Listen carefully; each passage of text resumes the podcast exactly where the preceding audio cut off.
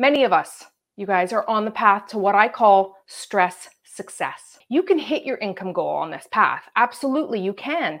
But you're not going to be able to enjoy it. You're going to be tired. You're going to be burnt out. And what I want for you is to learn how to create more aligned success. Because remember, that numbers goal, that is not the real goal. That's just the vehicle for you to get to living the life that you actually want. Hey, I'm Michelle Reese, founder of the Align Agent Academy, where I get to help agents like you create a multi-figure business by increasing productivity and reducing the overwhelm. And today, I'm going to show you how.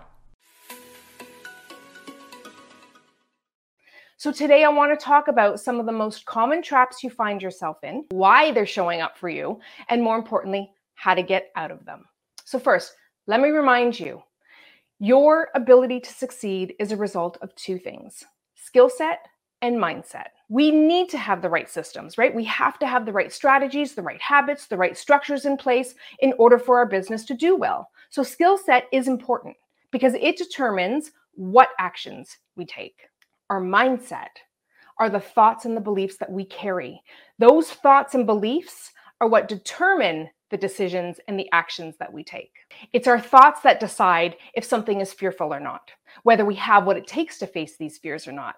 It's our thoughts that decide whether we choose to get up in the morning, get ready, show up for our day, or whether we float around, keep a little busy, but never really produce the results that we want. Everything that we want begins in the mind first. Now, we know our brain is wired for two things, safety and efficiency. I can give you all of the productivity hacks that I have, and I can teach you how to work smarter and build better habits, and I'm committed to doing that. But if your brain is always in a constant state of stress and overwhelm because you're operating with a software that is negative and limiting, nothing else is going to matter. I like to share the story of when my daughter first got into the car, right, for her very first time, because it's a real depiction of what goes on right up here.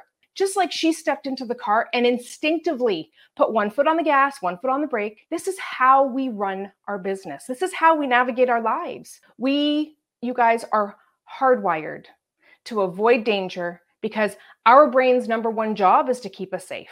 Great mechanism. It really, really is, especially if you're walking down a dark alley or you're confronted by a pack of wild animals. But here's what's really happening.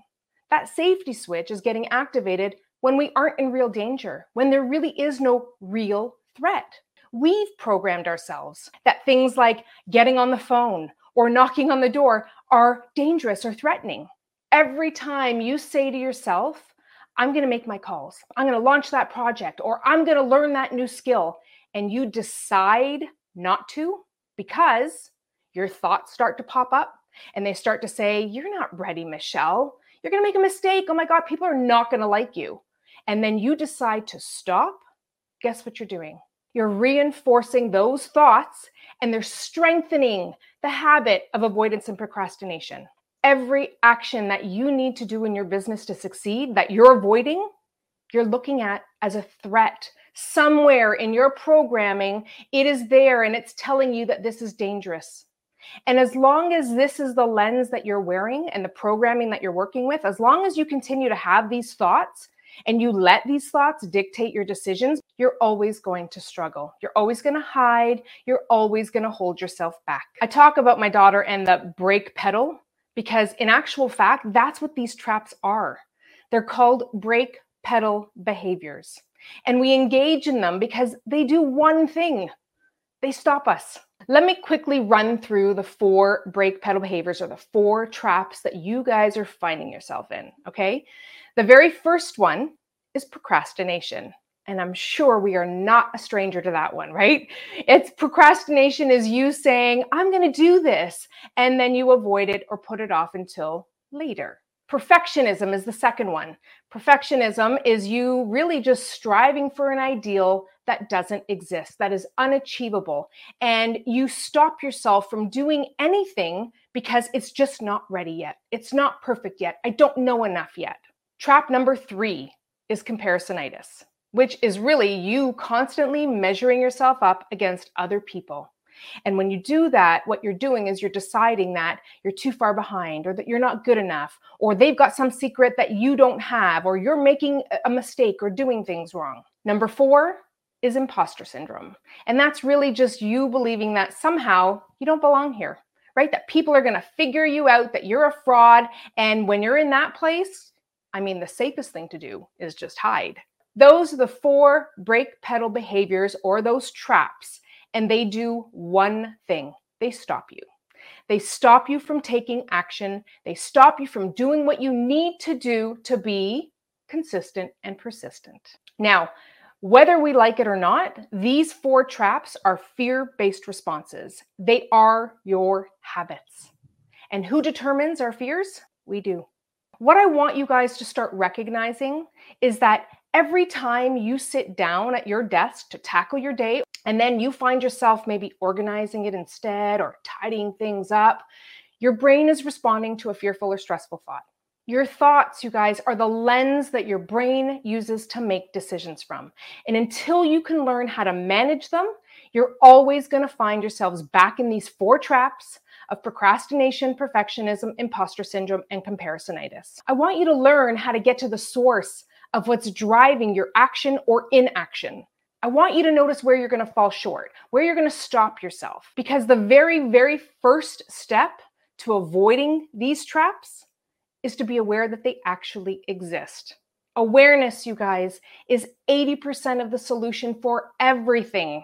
We can't fix a problem that we don't know we have, right? I want you to notice that when you find yourself procrastinating or making up an excuse, maybe as to why now might not be a good time to start on this action plan, I want you to notice that there was a thought that triggered that response, okay? Because everything begins with your thoughts. But you know what's underneath the thought? The truth. You know that you are meant for more. You know you can do hard things. You know that there's clients out there that need you and that are waiting for you. And you know how I know this? Because you're here. You made the decision to get into the business, to venture out in a world that has, you know, new and promising and hopeful things ahead. And the only thing that you need to do is to commit. Are you interested in your success and achieving your dreams, or are you committed to it? Because when you're interested, you'll do the work, right? You'll take action, but when things get tough or life throws you a curveball, you're going to stop, because being interested is not enough. What you need is commitment. Commitment is what keeps you going.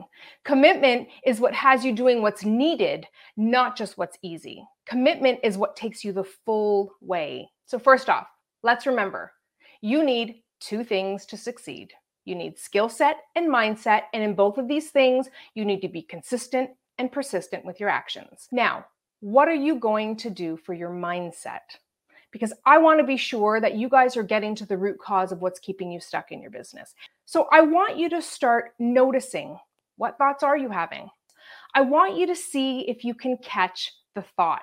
And I want you to start keeping a journal. It doesn't have to be fancy. You don't have to go out and buy something new unless that makes you feel good, right? You can use the notes on your phone. You can write it down.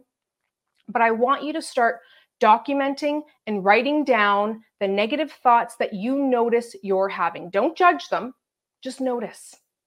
And once you start collecting them, a few things are going to happen. First, you're going to notice that when you write these things down, they lose power. Because your fears, guys, they don't belong in your head. They belong on paper. When your fears live in your head, what happens to them? They grow, they magnify, right? But when you put them down on paper, you can actually look at them with your logical brain. And with your logical brain, you can question them and dissect them and reframe them, because as long as they live in your head, they grow, they strengthen, and guess what? Your logical brain does not have access to them. So they feel real, they feel big, they feel overwhelming. Okay? So get into the habit of trying to catch your thoughts as you're having them. Write them down, because only when they're on paper can you really look at them and really start asking yourself, is this thought true? And one of the best things I can share with you to help you really reframe these thoughts is ask yourself, is this something I would say to my child or my younger self? And that right there is going to teach you, building that awareness muscle to really catch yourself when you are believing a thought that isn't true. Don't forget to subscribe, turn on that notification bell. And of course, if you like this video, give me a thumbs up. I look forward to seeing you guys back here, same time, same place next week. Bye for now.